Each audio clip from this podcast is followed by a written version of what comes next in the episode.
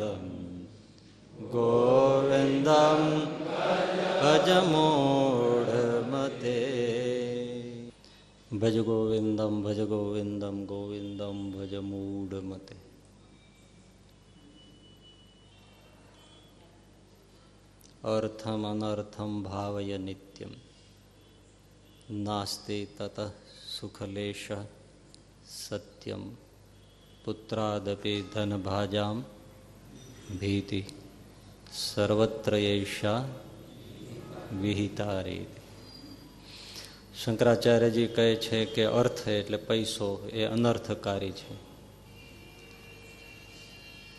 એમાં લેશ માત્ર સુખ નથી નાસ્તિ તત સુખ લેશ સત્યમ સત્ય વાત આ છે પુત્રાદપી પુત્રથી પણ ધનભાજામ ધનપતિઓને પણ હંમેશા ભીતિ ભય રહે છે. સર્વત્ર એશા વિહિતા રીતિ બધી આ જ રીતિ છે.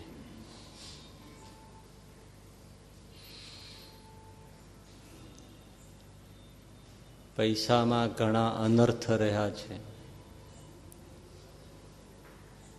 એ વિશે આપણે બે, ત્રણ પ્રવચનથી જોઈએ છીએ, સાંભળીએ છીએ.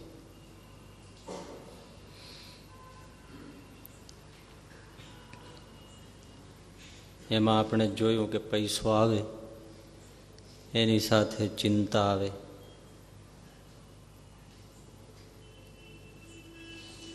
અનિદ્રા આવે, અજીર્ણ આવે, અશાંતિ આવે. ભોગ વિલાસ અને દુર્ગુણ દોષ પાપ આવે. ક્લેશ કલહ આવે. કેટલા થયા? છ. સાતમું છે, એ અહંકાર આવે.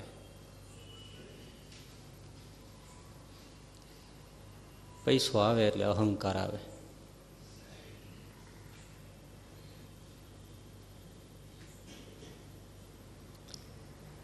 સંસ્કૃત સાહિત્યમાં કીધું છે, યૌવનમ ધન સંપત્તિ પ્રભુત્વમ અવિવેકિતા, એક એકમપી અનર્થાય કિમુ અત્ર ચતુષ્ટયમ.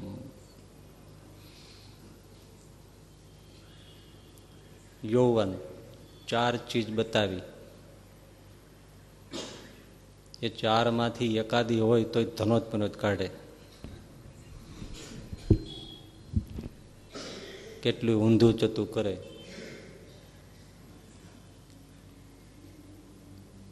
એમાંનું પેલું યૌવન, એટલે જુવાની. બીજું ધન સંપત્તિ, ત્રીજું સત્તા,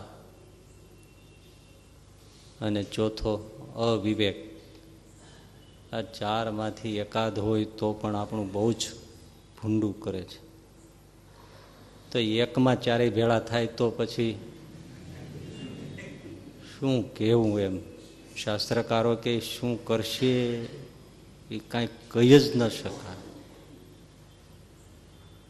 બ્રેક વગરની ગાડી. પેટ્રોલ ફૂલ ભરેલું. ચાલુ. અને ડ્રાઈવર નહીં. એ શું કરે? એનું કાંઈ નક્કી ખરું?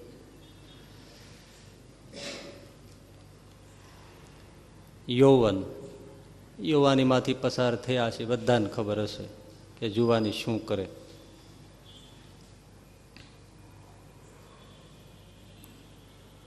આ જુવાન છોકરા છોકરીઓ યુવાનીના નશામાં. એ, એનો દોષ નથી, જુવાનીનો જ દોષ છે.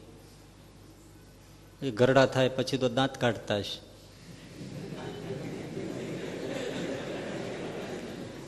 કોઈ એને યાદ આપે કે તમે જુવાન હતા તે આવું કર્યું હતું? હે, હવે જવા દે ને યાર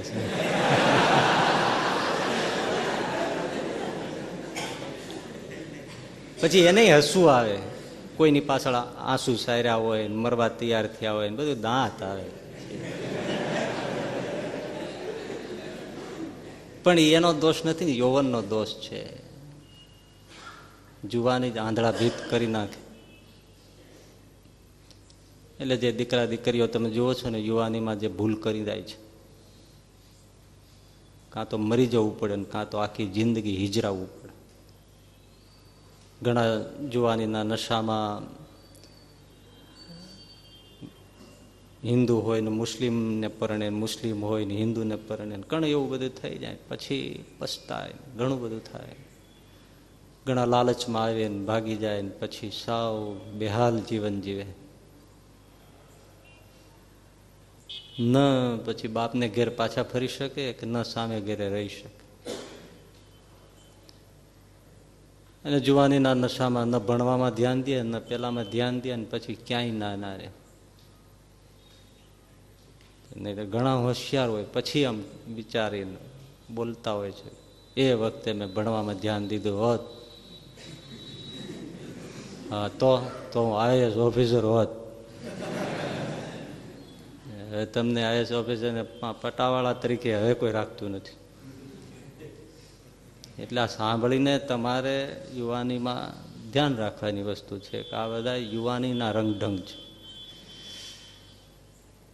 એટલે યુવાની છે એ શું ન કરે? અવિવેક શું ન કરાવે? અવિવેક એટલે આ કરવા જેવું ના ન કરવા જેવું. આ સાચું ના ખોટું. એનું જેને ભાન નથી. તો પછી તો શું કરે? એનું કાંઈ નક્કી ખરું?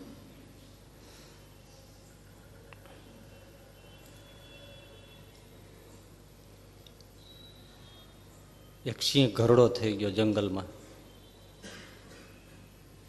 ગરડો સિંહ પણ ખાવા તો જોઈએ. એની વૃદ્ધાવસ્થાનો લાભ લેવાનો વિચાર કર્યો એક શિયાળે. શિયાળ લુચ્ચું પ્રાણી? એને જો દરબાર ઘરડા થઈ ગયા છે.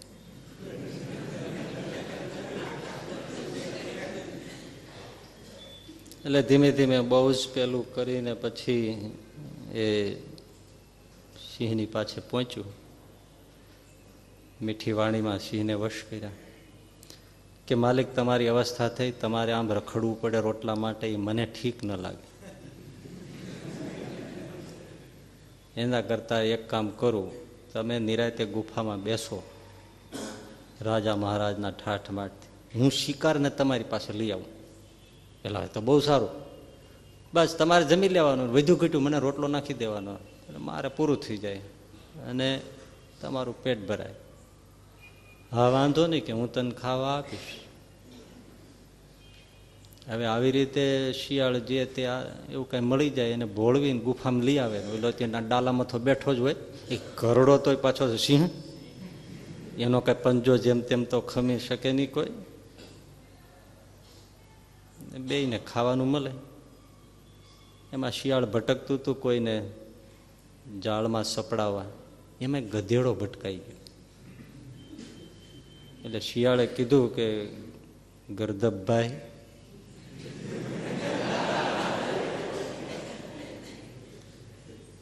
ગરજે ગધેડાની બાપ કેવો પડે. રમૂજમાં કે છે ને, એક જણો રસ્તામાં હાલો જતો હતો ને કેળાની છાલ પર પગ લપસી ગયો લાંબો થઈ ગયો, સુઈ ગયો, દંડવત કરતો હોય ને એમ લાંબો થઈ ગયો. સામે બરાબર ગધેડો ઉભેલો એના પગ પાસે આમ હાથ રહી ગયા. એક એમાંથી એક મહિલા બેન નીકળ્યા એટલે એમણે કીધું, ઓહો, બડે ભૈયા કા પેર છૂ રહે હો? બડે ભૈયો કો પેર પડે હો? તો પીડ્યો પીડ્યો કે, હા, ભાભી.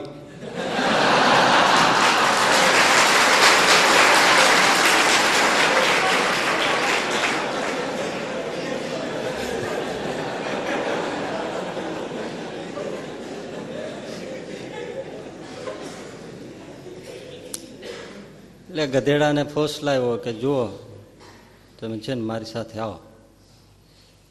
ને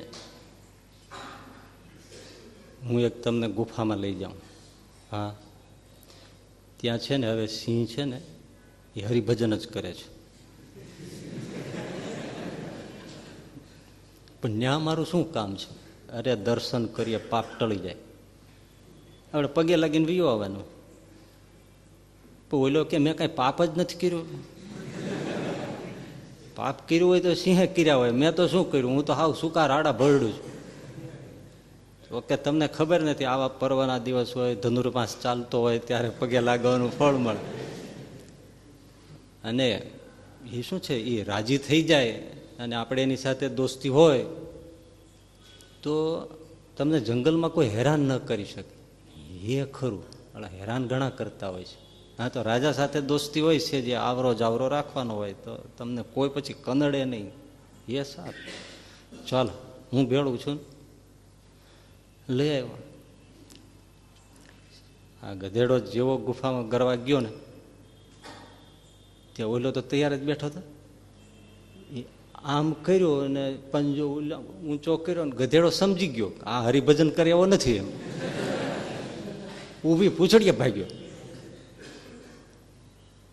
હોંચી હોંચી કરતો ગયો. શિયાળે માલિકને બહુ ઠપકો દીધો. લઈ આવું છું જરીક ધીરજ નથી રહેતી. હજી ઓલો દરવાજામાં આવ્યો નહીં, ત્યાં લાંબો હાથ કરી ગયા. આવવા દેવો જોઈએ, બેસવા દેવો જોઈએ, પછી નિરાયતી ક્યાં નથી તમારે તમારું કામ કરાતું? તમને મોટા થઈને મારે તમને આવું કેવું પડે? ભાગી ગયો ને, માંડ માંડ સમજાવીને લાવ્યો હતો. હવે હું બીજી વાર લઈ આવું છું. ધીરજ રાખજો. હા કે હવે નહીં એવી રીતે ઉતાવળ કરો. પાછો ગયો.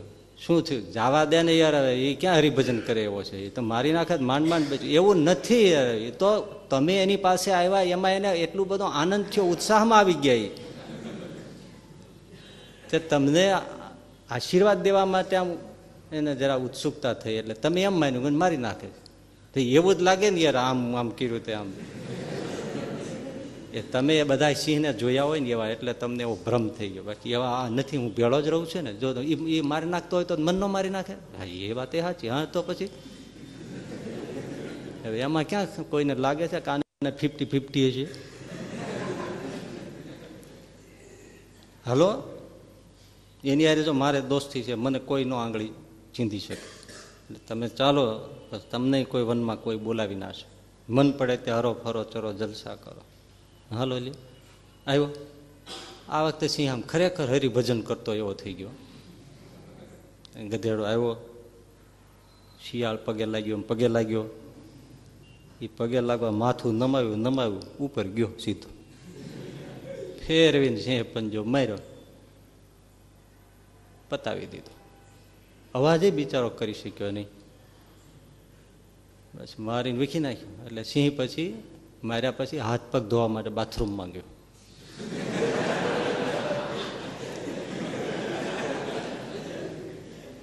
એટલે હાથ પગ ધોઈને, જમવા પેલા હાથ પગ ધોવા પડે ને, એટલે હાથ પગ ધોઈને આવ્યો. ત્યાં ગધેડાના કાન નહીં અને નાક નહીં, ઓલું શિયાળું ખાઈ ગયું.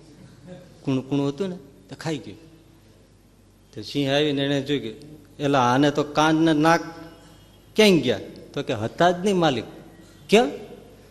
નાક કાન હોય તો એક વાર છૂટ્યો બીજી વાર આવે.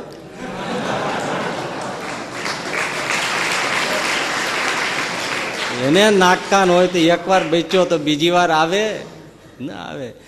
પણ અવિવેક કરાવે. એટલે જેને વિવેક નથી, એ અનુભવ ગમે તેટલા થાય, તો એ જ રસ્તે પાછો જાય. હવે એવો અવિવેક હોય, એ જીવનમાં શું કરે? ન કરવાનું કરે. અને વિવેક છે એ સત્સંગથી આવે છે. એટલે ટૂંકું સૂત્ર સમજો ને, જેના જીવનમાં સત્સંગ નથી, એ શું કરે એ કાંઈ કહેવાય ત્રીજું સત્તા પાવર કરપ્સ એમેન સત્તા માણસને બગાડે છે. કોઈ સત્તા ન હોય ત્યારે માણસ નોર્મલ લાગતો હોય. પણ તમે કોઈને નાની મોટી સત્તા આપો એટલે તરત જ ફરક પડી જાય છે. ગુણાતીતાનંદ સ્વામી કહે, સામાન્ય માણસ આખી જિંદગી જેટલું પાપ ન કરે, ટોટલ આખી જિંદગીમાં, એટલું વડોદરાનો રાજકુંવર એક દિવસમાં કરે. મોટા માણસો હોય કે. કારણ કે સત્તા છે. એમ સત્તા બહુ જ ભૂંડું કરે, પાપ કરે, માણસને બગાડે. અને ચોથું ધન સંપત્તિ. હાથમાં પૈસો આવે, એટલે ઘણા ખેલ કરાવે છે. પૈસાનો નશો ચડી જાય છે.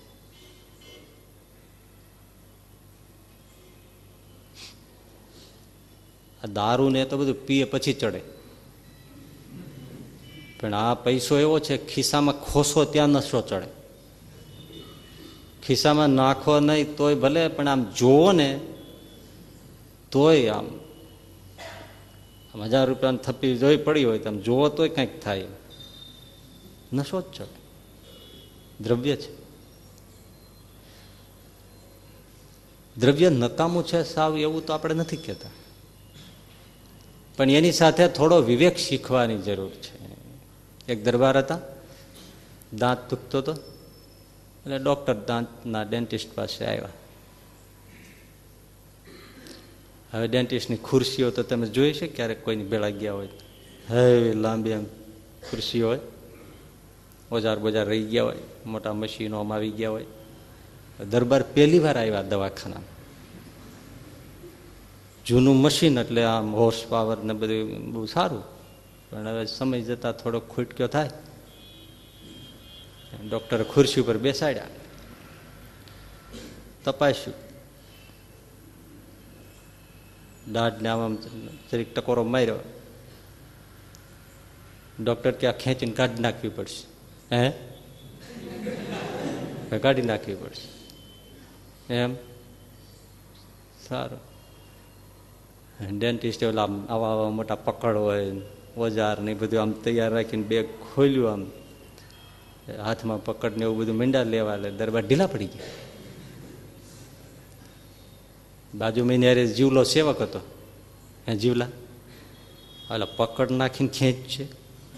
કે દરબારી તો એમ જ ખેંચે ને કેમ ખેંચે? આમ આમ થોડો નીકળે હાથે? એમ? દરબાર હાવ ઢીલા પડી ગયા ડૉક્ટર કે કેમ હા તમે પકડ આમ લાંબુ કરો છો ને મને કંઈક થાય છે. પણ હવે કાંઈ ના થાય. એમ કરો. મને એક પેગ, એક ગ્લાસ પીવાય દો પાણી નહીં, શરાબ. એક પેગ પી લેવા દો ને, પછી તમારે જે કરવું હોય છૂટ છે તમને. વાંધો નહીં, આપો, બાપુને આપો કે.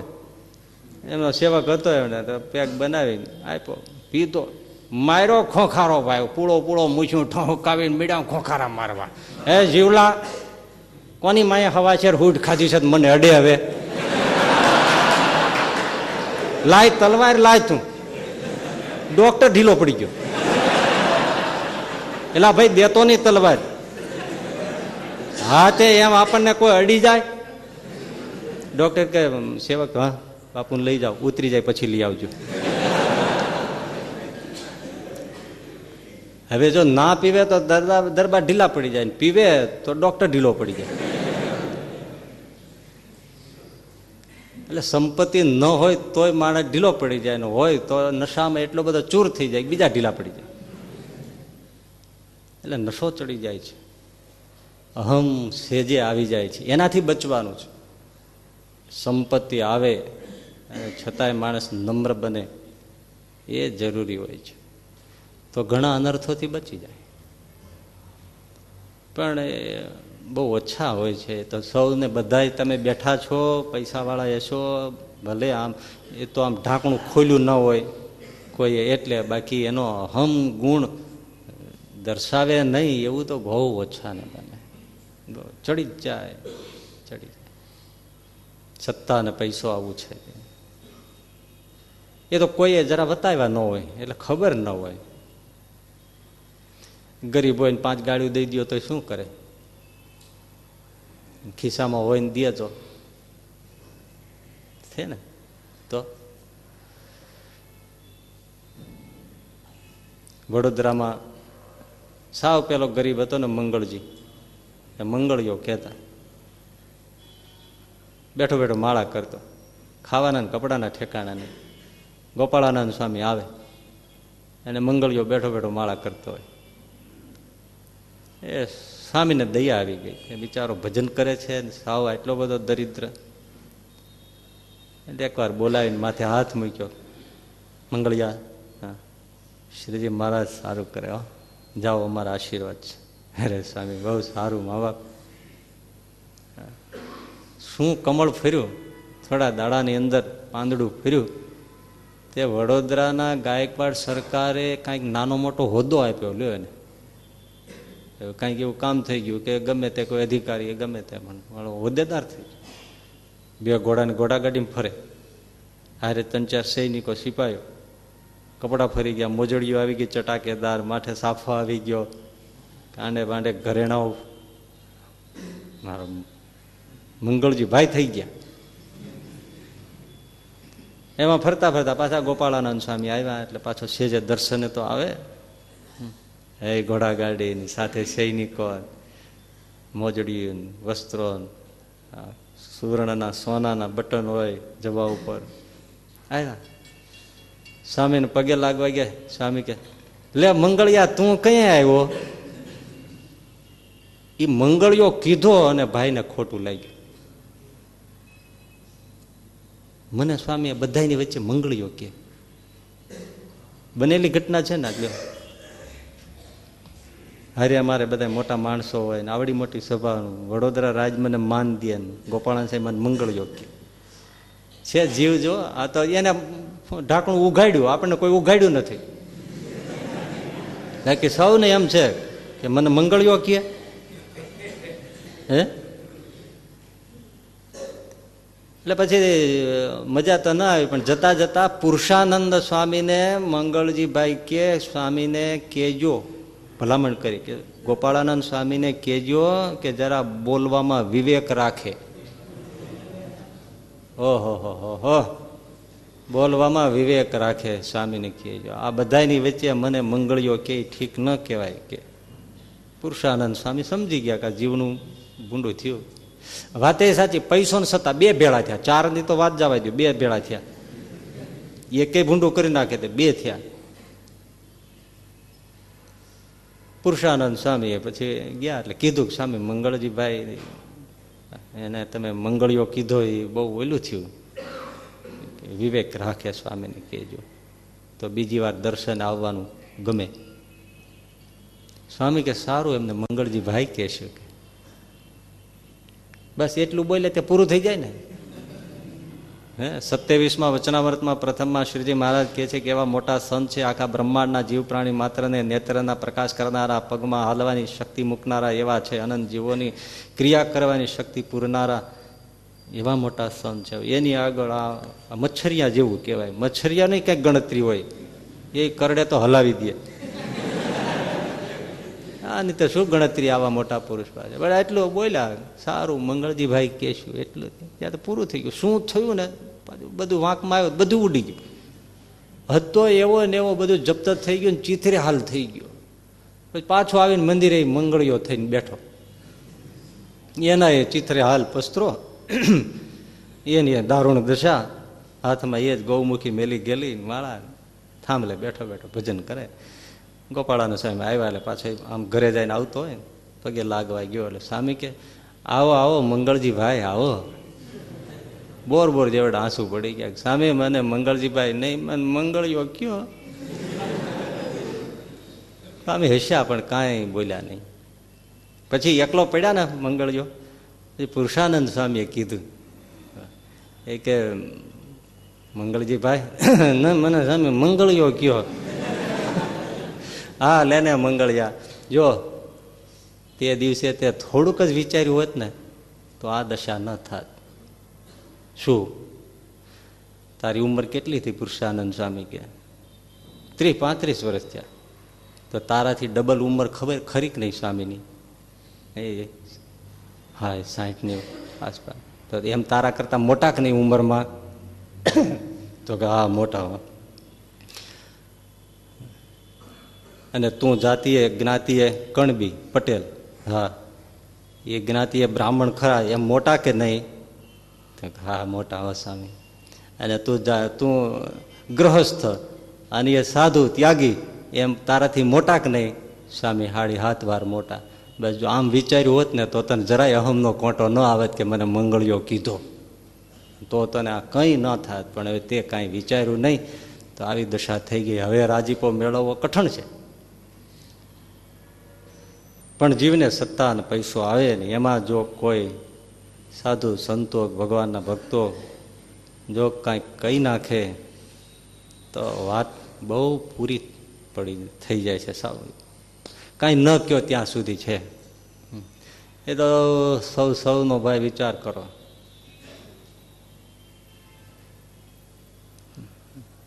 સાચવવા પડે એને કોઈ દી સાચા સંબંધો કહેવાય નહીં. અને જે સાચા સંબંધો હોય એને ક્યારેય સાચવવા પડતા નથી.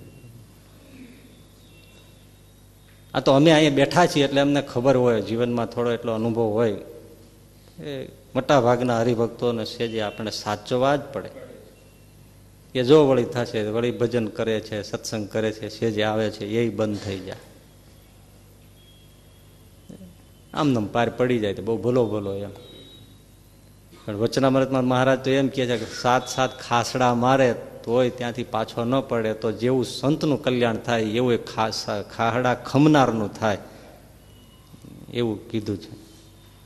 એટલે એનો અર્થ એવો નથી જે આવે એને માથામાં ખાહડા મારવા, એવું નથી. પણ એવા વેણ કઈ કહેવાય જાય કોઈલું કહેવાય જાય, પ્રસંગો છે, તો સમજી રાખે, તો વાંધો ન આવે. માન મૂકવા આવ્યા છે, માન માન લેવા નથી આવ્યા, એટલું તો ધ્યાન રાખે. તો સારું છે. પણ પૈસો આવે એટલે બધું થાય. તો એ પૈસો આવે ને છતાં, સુખી હો તમે અને છતાં, એનો ઉપાય શું કે માણસનું પેલું ન થાય? એ જ ઉપાય કે પૂર્વની સ્થિતિ સંભાળી રાખે. મંગળિયાએ પૂર્વની સ્થિતિ સંભાળી રાખી હોત તો જાપાનમાં એક સચિવ પ્રધાનમંત્રી, ત્યાંના રાજાના બહુ માનીતા જાપાનના સમ્રાટના. અને બહુ એનો આદરમાન કચેરીમાં. પણ અમુક ખણખોદિયા હોય ને, એટલે એમણે રાજાને બહુ ધીમેકથી વાત કરી કે મહારાજ, આ પ્રધાનમંત્રી સારા છે, રાજ્ય માટે સારા છે, તમારા માટે બધી વાત સાચી, પણ એક એની હેબિટ ટેવ એ સમજાતી નથી ને એમાં ઘણું ગુચપૂચ ગુચપૂચ થાય છે. શું? એ કચેરીમાં આવે છે ને, ત્યારે એની પાસે એક અલાયદી ઓરડી છે એમાં એક પેટી છે પેટી છે ને એ પેટીને એની સાથે કંઈક એની નિસ્બત છે. જાય ત્યારે પહેલાં એ રૂમમાં જાય છે ને, પેટી ખોલે છે. એટલે સાંભળવા એવું મળ્યું છે કે એમાં કંઈક ચોરી છુપીથી બધી વસ્તુઓ હીરાન, માણેક ને આવું બધું ગમે તે કંઈક આડાવડું થાય છે. તમે વિશ્વાસ રાખો છો, પણ અમારે કહેવાની ફરજ છે.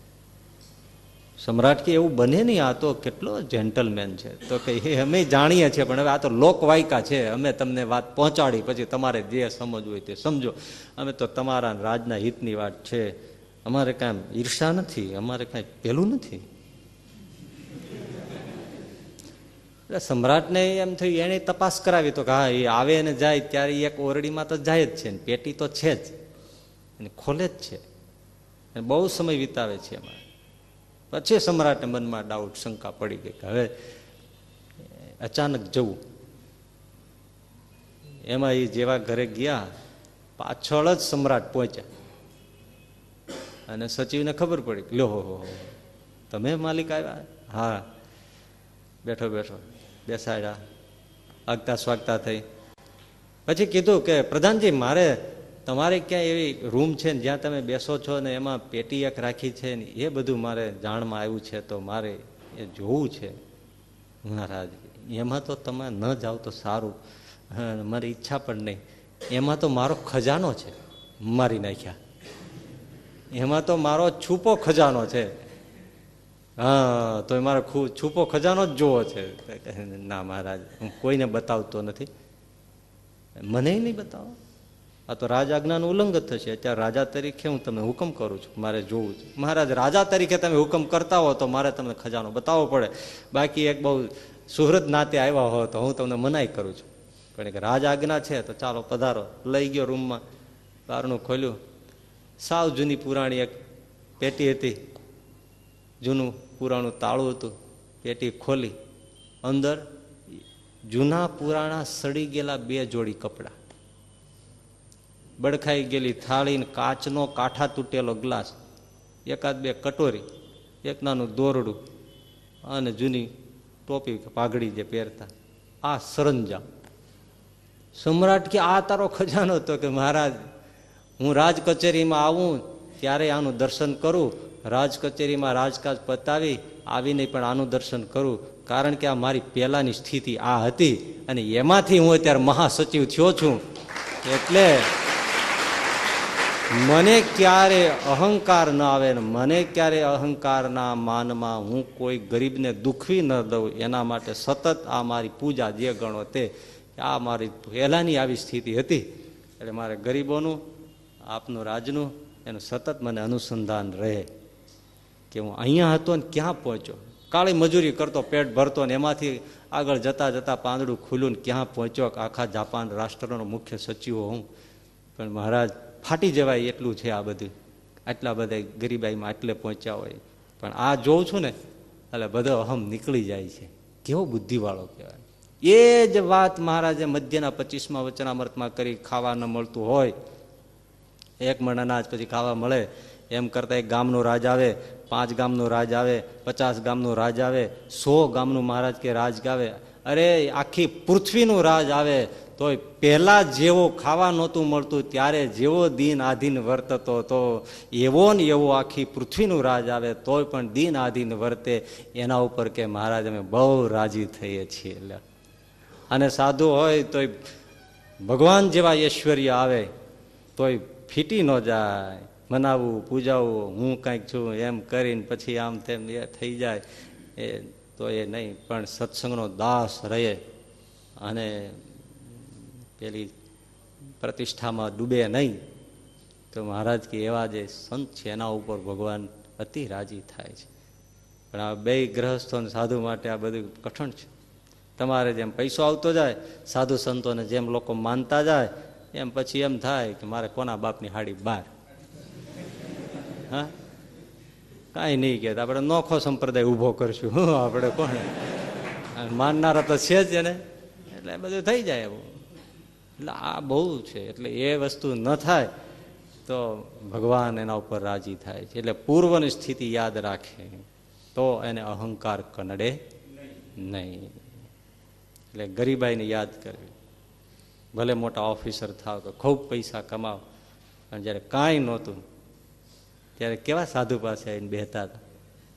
એવું ને એવું મોટા થઈ જાઓ ને, તોય એવું ને એવું રહે તો ભગવાનનો રાજીપો થાય છે. આઠમો દુર્ગુણ પૈસો આવે આવે. અસહિષ્ણુતા. સહન શક્તિ ઘટી જાય, પૈસો આવે ને એમ. શારીરિક અને માનસિક બંને. શારીરિક ઘટી જાય, શ્રમ વયોગ્ય. શેઠજી થઈ ગયા. ગાડીમાંથી બંગલામાં બંગલામાંથી ગાડીમાં પગ મૂકવાનો જ આવે નહીં. એસી સિવાય બહાર રહે નહીં. તરત સાહેબને પવન લાગી જાય.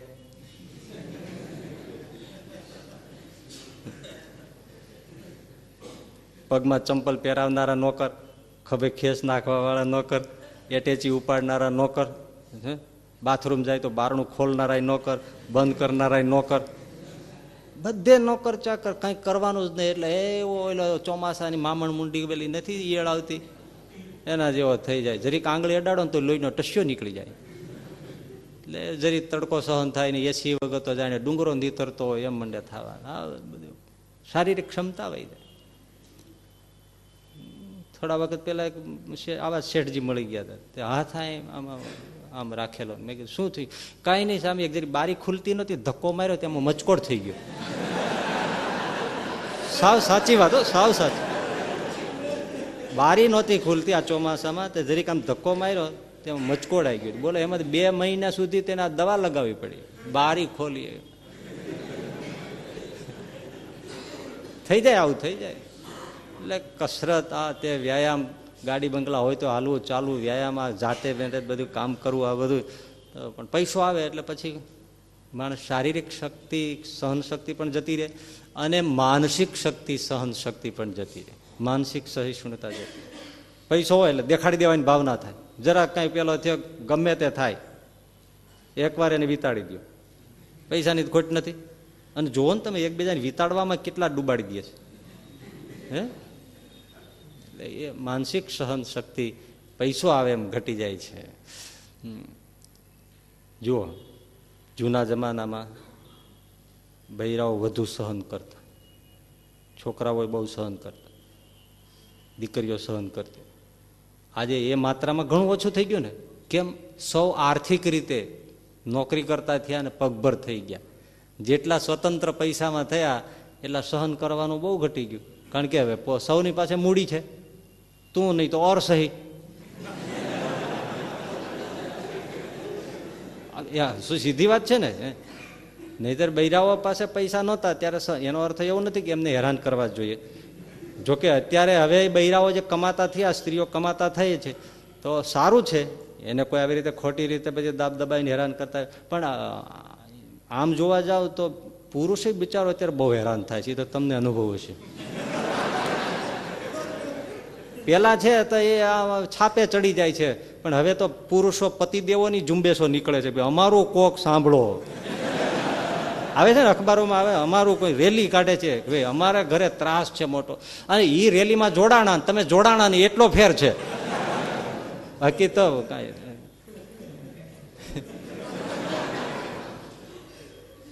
અને એ રોઈ લે છે. તમે રોઈ નથી શકતા. એને બહુ દુઃખ થાય તો આત્મહત્યા કરી લે છે. તમે રોજ રોજ મરો છો. એ કાર્ય ધુબાકો નથી મારી શકતા. પુરુષોનું પણ સહન પુરુષો વધારે કરે છે કારણ કે અત્યારે આર્થિક સ્વતંત્રતા છે. દીકરા, દીકરીઓ, સ્ત્રીઓ પત્ની બધા પૈસા કમાય છે. અને એમાં એ વધારે કમાઈને આવું હોય તો બહુ ઇમ્બેલેન્સ બહુ થઈ જાય. બહુ અસંતુલન થઈ જાય. હમણાં જ આપણે એક ભૂતપૂર્વ વિદ્યાર્થી આવ્યો, તે મળ્યા બહુ ઘણા વખત પછી. મેં કીધું, કેમ છો? બહુ સારું છે. આમ કેમ? હા, બરાબર સારું. મેં કીધું, પણ આમ બધી રીતે હા, બરાબર બોલો બોલો. એમની પણ આમ ઘરે કુટુંબે કુટુંબ એને કઈ વાત કરવામાં તમે. નહીં, પણ કેમ? મેં કીધું, નોકરી નથી. છે ને? નોકરી છે ને? શું પગાર છે? સાત હજાર. સારું. મેં કીધું, સાત હજાર. તો બહુ કહેવાય. હા, તમારા ઘરના એને નોકરી છે? મેં કીધું, બહુ સારું. એને પગાર કેટલો? એકવીસ હજાર.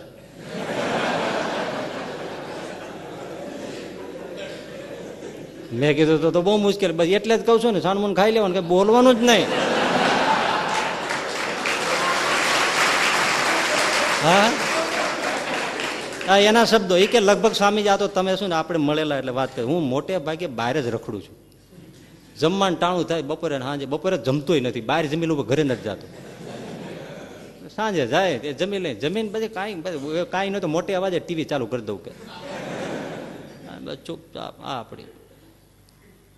એ તો વાત છે જ. સ્વાભાવિક છે. અને એમાંય જો અમેરિકામાં જે પત્નીના ગ્રીન કાર્ડ ઉપર ગયો હોય મેરો સમજો તમે. આ મને એવા વાત મળી હોય ને, અમે રખડતા હોય ત્યારે ગણાય કે અમે કાંઈ બોલાય નહીં. કાંઈ બોલીએ ને, તું મારા ગ્રીન કાર્ડ પર આવ્યો છો? કશું બોલતો નહીં તું. હવે શું કરું સામેથી? કાંઈ બોલાય નહીં કે. એવું છે. એટલે આ પૈસો આવે એટલે અસહિષ્ણુતા. સહન ન કરે. સ્વાભાવિક છે ને? તમને ગુણ બધા, આ દુર્ગુણ જે કઈ સાચા લાગે છે ને? હા, તો આમ ખોટું બનાવી બનાવી નથી લાવતો કઈ. હકીકત છે. પૈસો જ છે ને, એ આપણને ચહકાવી દે. આમ જેમ પાગલ થઈ જાય ને એમ જ થઈ જાય. અને રિયલ પૈસો ઓમે પાગલ કરી નાખે છે. આમે કરી નાખે ને આમે કરી નાખે સમજાણું? નહીં, તો સમજાવી દો ઊભા રહ્યો. એક જણો સાવ ગરીબો હવે સો રૂપિયા બાધા એને ક્યારે જોયા નહીં હોય. એકલ્યાન, બેકલ્યાન, પાંચ્યા સુધી માંડ, દસિયા સુધી માંડ ગયો છે. હવે એને અગિયાર લાખની લોટરી લાગી. અગિયાર લાખની અને એ ઘણા વર્ષો પહેલાની વાત. બોલો, અગિયાર લાખની લોટરી લાગી. એક જણો હનુમાનજી મંદિરે આવીને બાર વર્ષથી પ્રાર્થના કરે. હે હનુમાનજી, મને લોટરી લગાડી દો હે હનુમાનજી, મને લોટરી લગા અગિયાર બાર વર્ષથી એક ધારો પ્રાર્થના કરે. એક દી હનુમાનજીથી રહેવાનું નહીં, ફેરવીને પ્રગટથી લાફો માર્યો. આ બાર વર્ષથી મંડી પીડ્યો છે, લોટરી લગાડી લોટરી લગાડી. પેલા લોટરીની ટિકિટ તો લે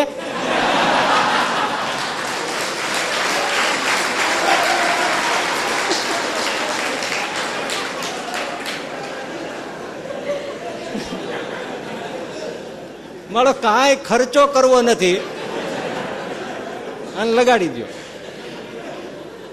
જરાય ભગવાન આગળ ક્યાંય ઘસાવવું નથી કે હે હારા મને સુખી કરી દો પણ થોડા ઘસાવતો બહુ મુશ્કેલ અગિયાર લાખની લોટરી લાગી હવે એટલે રૂપિયો સોનો બાધો નોટો ન જોયો હોય એને અગિયાર લાખ આમ કેમ થાય ખરેખર ચકી ગયું ગાંડો થઈ ગયો હો કરતો ઊભો થાય એના ઘરવાળા બિચારા ભાગી જાય બાણું બંધ કરી દે જાવડ ભાવડ દાંત કાઢે તો એવું લાગે હે રૂપિયા રૂપિયા રૂપિયા રૂપિયા રૂપિયા રૂપિયા એમ મને એને ઘરવાળી કે મને લાગ્યા હે રૂપિયા રૂપિયા રૂપિયા રૂપિયા રૂપિયા રૂપિયા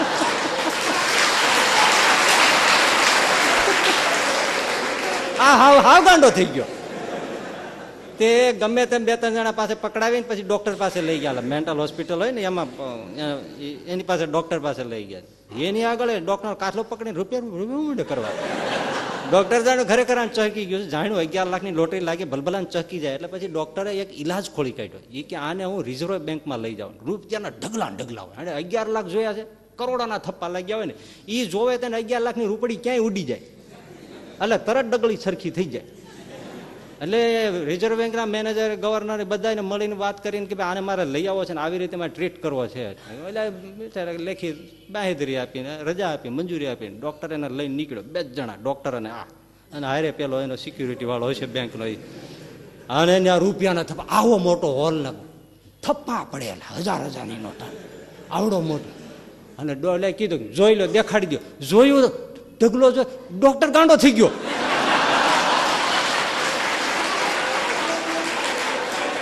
હવે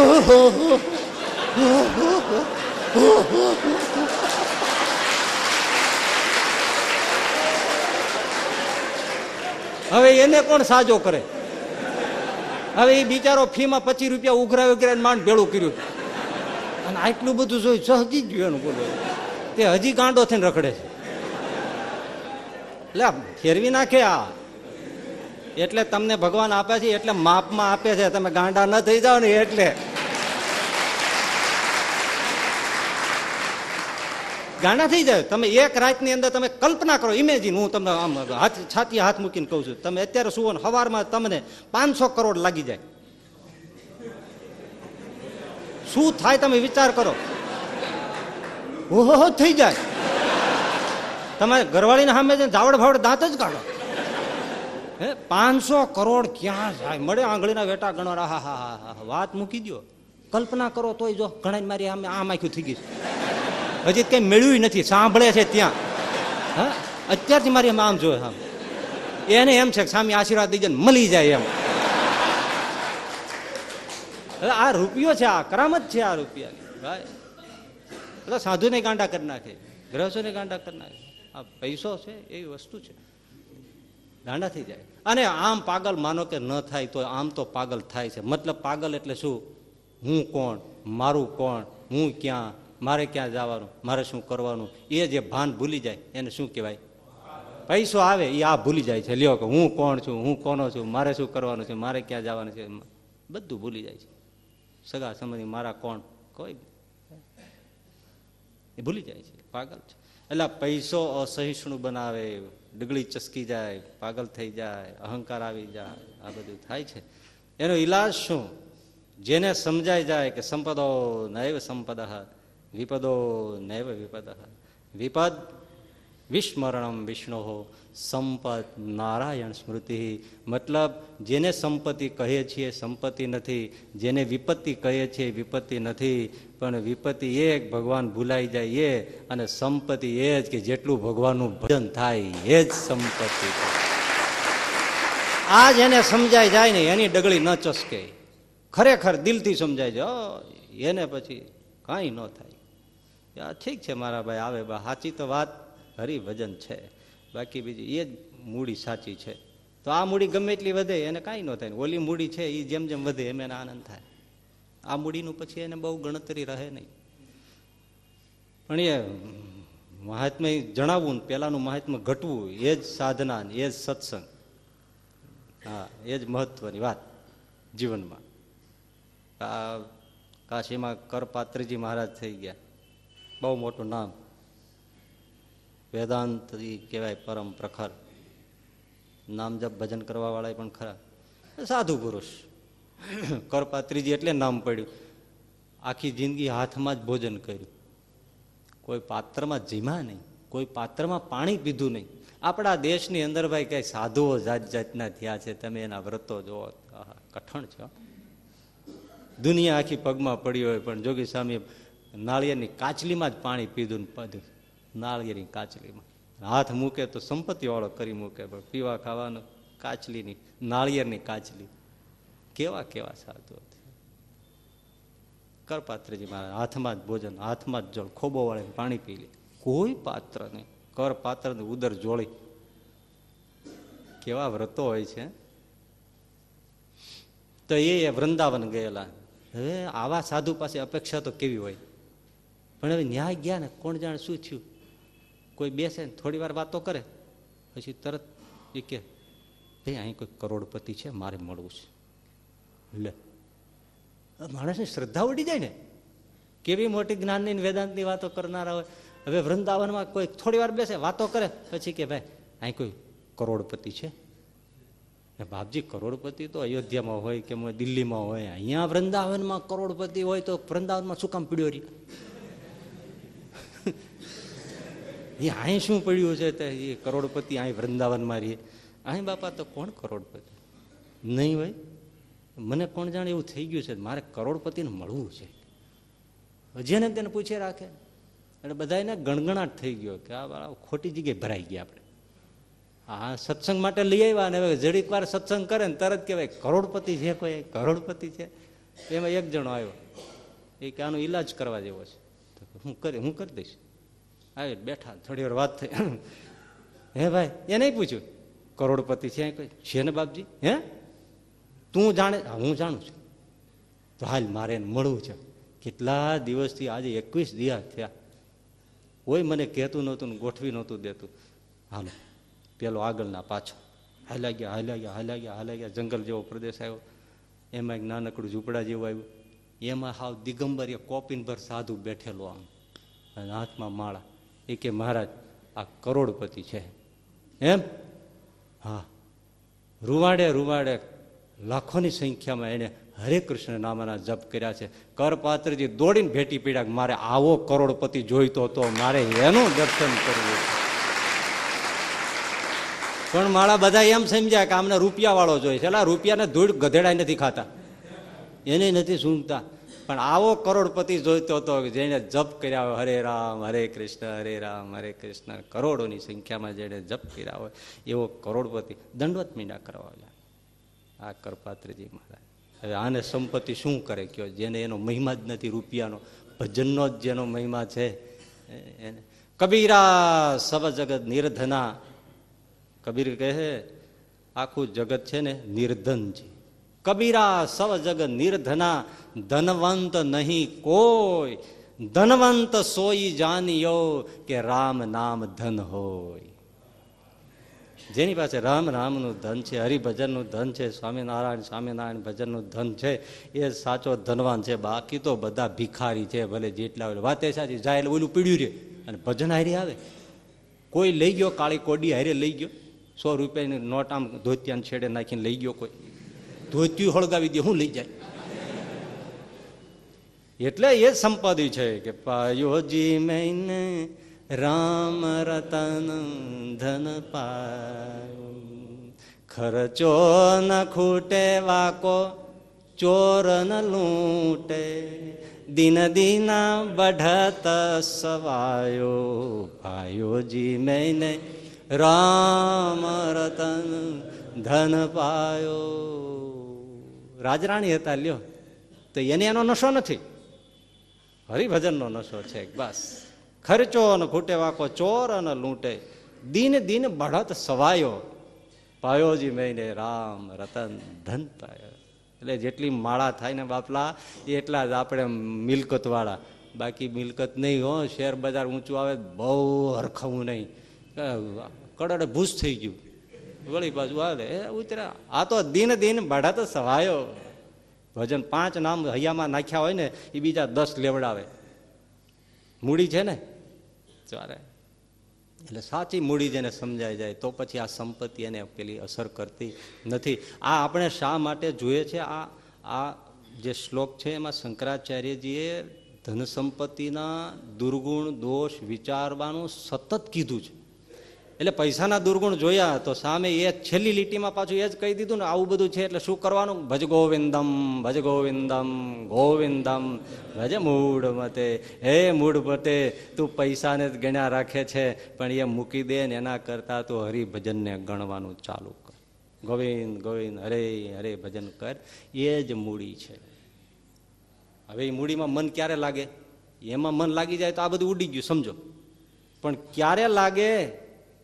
કે જ્યારે એ સંપત્તિનો, એટલે કે ભજનનો મહિમા સમજાય સૌને હશે કે અમે તો ભાઈ ભજનનો મહિમા સમજીએ છીએ ને, પણ એવું તો વધારે સમજો. સમજવા જેવું જ છે. આમ તો હજી કાંઈ સમજ્યા ન કહેવાય. ખરેખર મહિમા સમજાયો હોય ભજનનો, તો ભજન સિવાય બીજું થાય નહીં.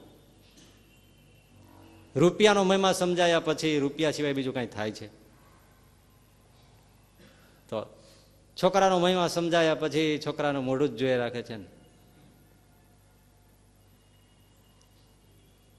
જેનો મહિમા સમજાય, રાત દિવસ એનો આલોચરી નથી રહેતો? એક જણો મને કે, મને લેપટોપ સપનામાં આવે છે. મહિમા છે. જેનો મહિમા સમજાય, એ લાગી જાય. એમ ભજનનો મહિમા સમજાઈ જાય. તો થાય. ભજન હવે પણ સમજાતો નથી. બધા શાસ્ત્રોમાં એનો જેટલો મહિમા ગાયો છે, એટલે બીજો કોઈ. તુલસીદાસજીએ તો રામચરિત માનસની અંદર અપરંપાર રામ નામનો હરિભજનના મહિમા ગાયો છે. ત્યાં સુધી કહી નાખ્યું કે રામ નામનો એટલે ભગવાનના નામનો જે મહિમા છે ને, એ તો ભગવાન પોતે વર્ણવી નથી શકતા. રામ ન સકઈ રામ પણ કહી શકતા નથી કે મારા નામનો કેટલો મહિમા છે. ભગવાન પણ પોતાના નામનો ભજનનો મહિમા કહી શકતા નથી. આપણે જાણતા નથી એટલે આ બધું છે. પેલી વાત તો એ. હવે ભજનના થોડા જોવા પડે ઓલાના દોષ જોયા, આના ગુણ જોવા પડશે ને હા, તો ઓલામાં કંઈક નફરત થાય ને આમાં આપણને ભાવ જાગે. અને એમાંથી પાંચ જણાને જો માળા કરવાની લે લાગી જાય તો આપણું કામ પૂરું થઈ જાય. અને આમાં ઘણા બ્રહ્મરંદ્ર ફાડી નીકળી ગયા, વેપારી બેઠા હોય કદાચ. એને તો ઘણી એમ હોય કે આપણે જાણીએ જ છીએ ને. આમ તો કાંઈ જાણતા નથી. ભગવાન સ્વયં જાણ મહિમા જાણવામાં અધૂરા પડતા હોય તો આપણે શું જાણતા હોય? એટલું જ પર્યાપ્ત છે ને કહેવામાં. પણ જુઓ તમે, ભગવાનનું ભજન કરવું ને એક તો સુકર છે. સુ એટલે સરળ, કર એટલે કરવું. કરવામાં સાવ સરળ હોય ને તો ભજન છે. અને ભજન એટલે તમે રામ રામ નામ જપો, હરે કૃષ્ણ હરે કૃષ્ણ કરો, સ્વામિનારાયણ સ્વામિનારાયણ સ્વામિનારાયણ કરો. ચાલો. આમાં શું તકલીફ શું? આના જેટલું સરળ કયું? અને બાકી પાંચ પૈસા કમાવા હોય તો? કેટલાય નાકે પાણી ઉતરી જાય ને? ત્યારે પાંચ પૈસા મળે છે ને? આપણે આગળ જોયું છે ને કમાવાની કેટલી માથાકૂટ. અને આ ભજન એટલે કેવળ બસ, ભગવાનનું નામ લેવું.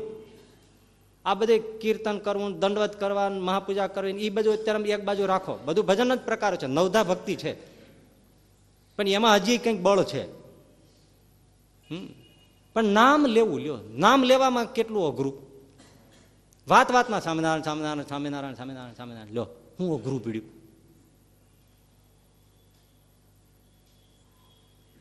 મહાપૂજા કરવી હોય તો કેટલી ચોપાડીઓ લાવો ને કેટલા દ્રવ્યો લાવો ને અબીલ ગુલાલ લાખો ને એમનેમ થાય છે કે પતરણા લાવો ને આરતી લાવો ને ટોકરી લાવો ને ઘી લાવો ને નૈવેદ સુખડી લાવો ને. અરે ભાઈ, અહીંયા એવું હોય તો શું કામ મહાપૂજા કરાવીએ?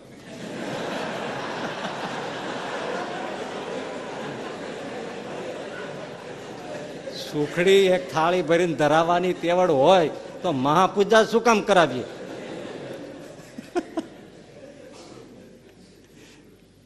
બોલો. પણ નામ લેવામાં શું? અને એમાંય ભાઈ બોલવાની ક્યાં જરૂર છે? બસ, મનમાં જપો. આ તમને રસ ન આવતો ને ઘણા માન ભજન કરવામાં રસ ન આવતો હોય ને, એને માનસ જપ એવી રીતે કરવામાં, આંખો મીચી, ટાઈટ બેસી અને નામનો ઉચ્ચાર થતો હોય પોતાની આસપાસ આમ ફેલાતું જતું હોય, પોતે જ મનથી બોલતા હોય અને આમ ધીમે ધીમે આમ વ્યાપ વલયો થતા હોય ને, એમ થતું જતું હોય, એને એને તમે સાંભળો.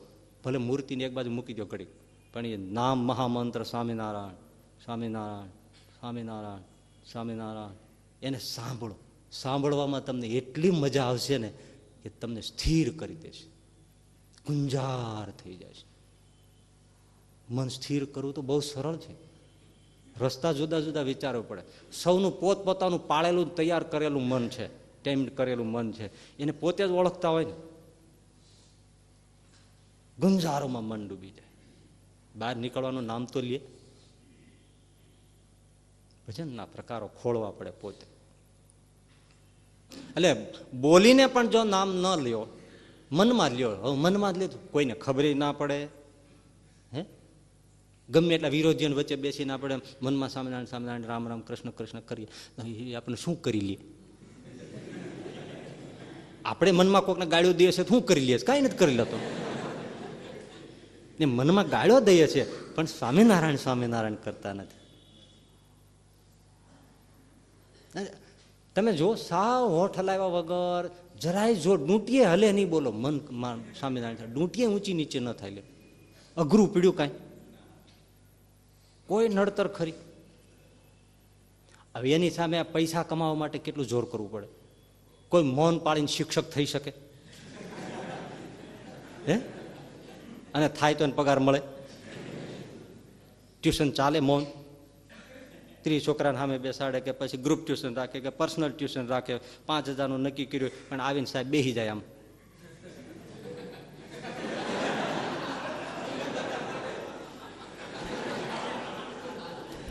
શું મળે?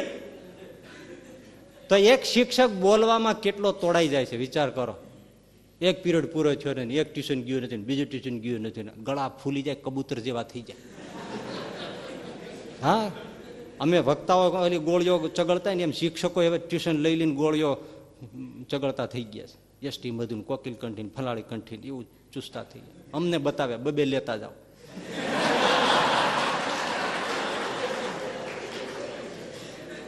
એક શિક્ષક કેટલું રાડ્યું નાખે? એક વકીલ કોર્ટમાં કેટલી રાડ્યું નાખે? પાડા ગાંગરતા હોય એમ ગાંગરતા હોય. પાડા ગાંગરતા, હામ હામ આથડતા હોય. એક ડોક્ટર દર્દીને સમજાવવા માટે કેટલી માથાકૂટ કરતો હોય. દૂધ સાથે લેજો, મધ સાથે લેજો, પાણી સાથે લેજો, એકી સાથે લેજો લેજો.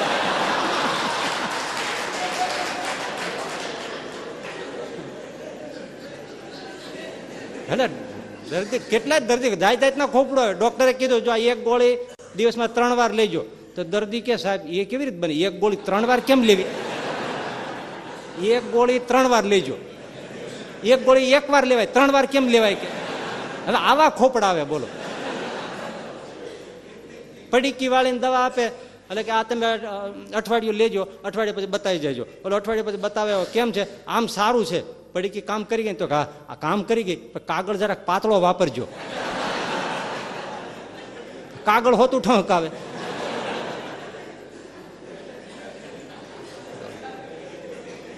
માજીને લઈ આવ્યો, દવા આપી, બોટલ આપી અને કીધું, આ લ્યો, આ દવા છે ને હલાવીને પાજો. ઓલો ડોસીને હલાવે. માડી રાડ્યું પાડે, બોલો. ડોક્ટરે કીધું છે. બાબાને કીધું, ત્રણ દી દવા લેજો અને પોપૈયા ઉપર રેજો.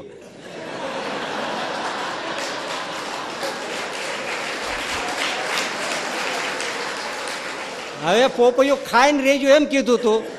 આ ભાભો કોકની વાડી જઈને પોપૈયા ઉપર ચડી ગયો. દોઢ દીએ જીડ્યો બોલો. અને ડોક્ટરે કીધું છે, દવા લેજો ને પોપૈયા ઉપર રહેજો એટલે આવા આવા બધાને અરે માથાકૂટ કરવી પડે ડૉક્ટરને, કેટલું સમજાવે.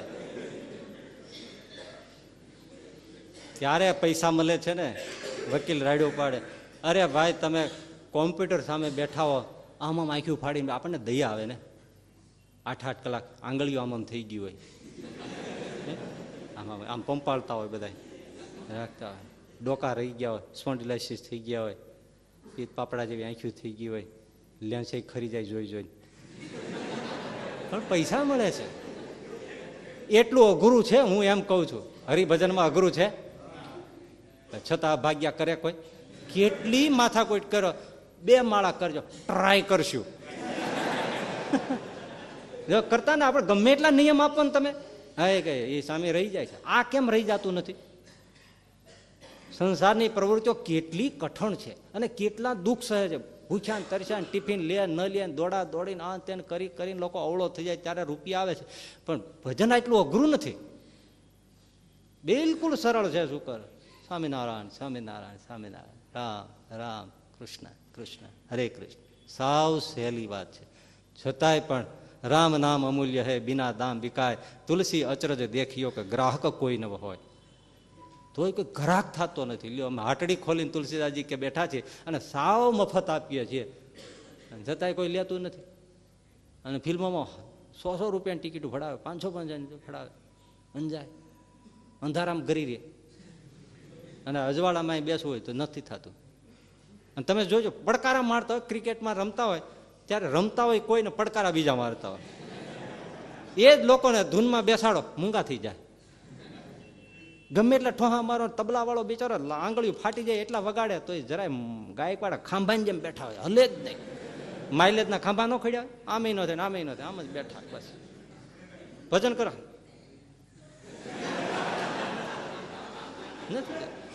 શ્રીજી મહારાજ મેથાણમાં જતા હતા ને પૂંજાભાઈના દરબારમાં, તો એક ડોસી છાણા થાપતી હતી. મહારાજ ઊભા રહી ગયા. મહારાજ કે, પૂંજાભાઈ, તો કહા આ ડોસી એકવાર સામે બોલે ને, રોકડું અક્ષરધામ આપી દઉં. મારે શું વાત કરો છો? ને આ બોલે પછી એને કોને પૂછવાની જરૂર? એ તો આપણને દેવું ન હેરાન કરવા હોય એટલે જ બાકી આમાં આમાં લટકાવે. બાકી એને કોને? એના ઉપર કોઈ છે જ નહીં. ધણી કેવો મળ્યો છે? જેના ઉપર કોઈ નથી. એવો તો ધણી મળ્યો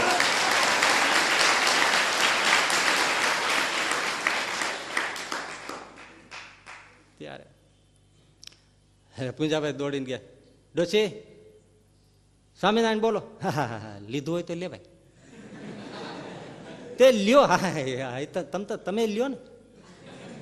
પણ માજી આ સ્વામિનારાયણ, હા હા, એ બહુ સારું કર્યું, ભલે ઊભા પણ એક વાર સામે, એક વાર હું જેટલી વાર લેવું લેવાય, પણ લેવું જ લેવાય. તે મુઈ બોલ લે. દરબાર એમ ખીજાવું નહીં, લેવું તો લેવાય. મારા દાંત કાઢે ઊભા ઊભા લ્યો. દરબાર બોલાવી દો, પણ ગોઈતું એવું છે ને મહારાજે કેવું કઠણ કાળજાનું છે, બોલો. કે બાબુએ કહેતો હોય ગામડામાં હા એવો ને કટકુંદી જેવો, કોઈ દી રામનું નામ ન લે. છોકરાઓથી મરતી મરતી વખતે બોલી જાય ને, તો આ સારું. તો મંદિરે લઈ ગયા. મંદિર દેખાણું. રામજી મંદિર. છોકરા કે, બાપા, આ શું છે? ગામ હોય ને આવું હોય. ના બોલો બોલો. અંદર લઈ ગયા મૂર્તિ દેખાડીએ. તો કે આ આ શું છે? મૂર્તિને સામે રાખીને આ શું છે? તો કે ગામ હોય ત્યાં આવું હોય ને આવું હોય ને આવું હોય. છોકરા કે મોર, લઈ જાઓ પાછો આને. નાનો છોકરો ભાવુ કોઈ બિચારો હજી ઉંમર નાની ઝાઝા ચોમાસા જોયા ન હોય. તે ઓલું શકોરું કુંડું આવે ને, જેને રામપાતર કહે છે. એ રામપાતર લઈ આવ્યા. અને બાપાની સામે રાખ્યું. બાપા શું એમાંય જો રામ બોલે તો. બાપા શું છે? તો શકોરું. રામ ના બોલે. ધરાર બોલો છેલ્લું સાવ છે ને? સાવ સહેલું છે. એની સામે તમે યોગા કહો ને? આમ તો યોગ શબ્દ છે, પણ હવે વિદેશનો યોગા બોલો નહીં, ત્યાં સુધી એવું સમજતા નથી કોઈ. યોગા. યોગ. સરળ છે? પણ તોય સવારમાં આમ કરીને, આમ કરે આમ કરીને. કેટલું કરવું જ જોઈએ, પણ એ બધું થાય. અડધો અડધો કલાક થાય કપાલ ભાતી ભસ્ત્રિકા કરી લુગડા ભરી મૂકે બધું બધું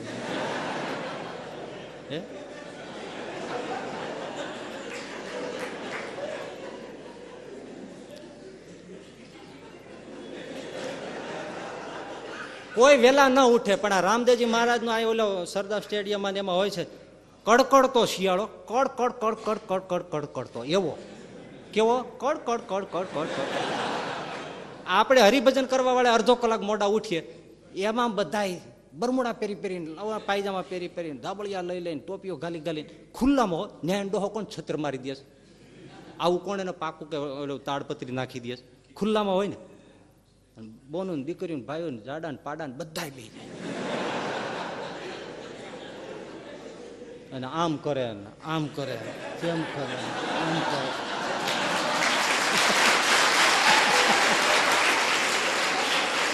અઘરું છે. પણ એ કરશે, આ નહીં કરે, બોલો. કોમ્પ્યુટર સામે કહું આઠ કલાક ઘડાઈ રહે છે, થર્મ થિયેટરમાં ત્રણ કલાક ઘરી મળશે, પૂજામાં પાંચ મિનિટથી વધારે ન હમ ખાઈ જોઈએ બાપ મરે કોઈ બેહતો હોય. આ એટલા માટે કહું છું કે આળસ ઉડી જાય, કરવા જેવું જ આ છે. ઓલું ન કરવું એની ના નથી. પણ આમાં જ કેમ વળ આવે છે? ગળા ફાડી ફાડીને મરી જાય તો આ કેમ લાંબુ નથી થતું? જો કે આમાં ઘણા પૂજા નિરાયતે કરવા વાળા છે, પણ ઘણા ઓલા હોય એને આ છે. રેડિયો પર સાંભળી સાંભળીને વળ લેવા માંડે, બોલો યોગમાં. એક ભાભો રેડિયામાં યોગનું આવે, બાયણા કર્યા બંધ, હાકળ દીધી હાણચી ગાલ દીધી, અને એમાં એ રેડિયો ચાલુ કર્યો અને રાજકોટ અમદાવાદ સ્ટેશન ઉપરથી યોગના પાઠ આવે એમાં દ્વિપાદ કંધાસન આવ્યું. આ પગ છે ને આ પગને લઈ અને આ ચડાવવાનો. આ ચડી જાય પછી આ ચડાવવાનો. એ દ્વિપાદ કંધાસનનો ઇન્ટ્રો આવતો હતો ડેમો અને બોલાય પલાટી વાળો શ્વાસ ખાલી કરો. પછી તમે ડાબા પગને લ્યો હળવેકથી ગરદન ઉપર ચડાવો. કડાકા બોલી ગયો બાબાને એ ચડાવ્યો પછી બીજો ચડાવો. ગમે એમ કરીને ચડાવ્યો. ચડાવ્યો ને હલવાણો હવે ઉતારવો કેમ? અહીં કઈ મિજાગરા નથી, ખોલીને ઢીલું પાડીએ. કડાકા બોલી ગયા, અને ઓલી ડોલતી ઢીંગલી નો આવે?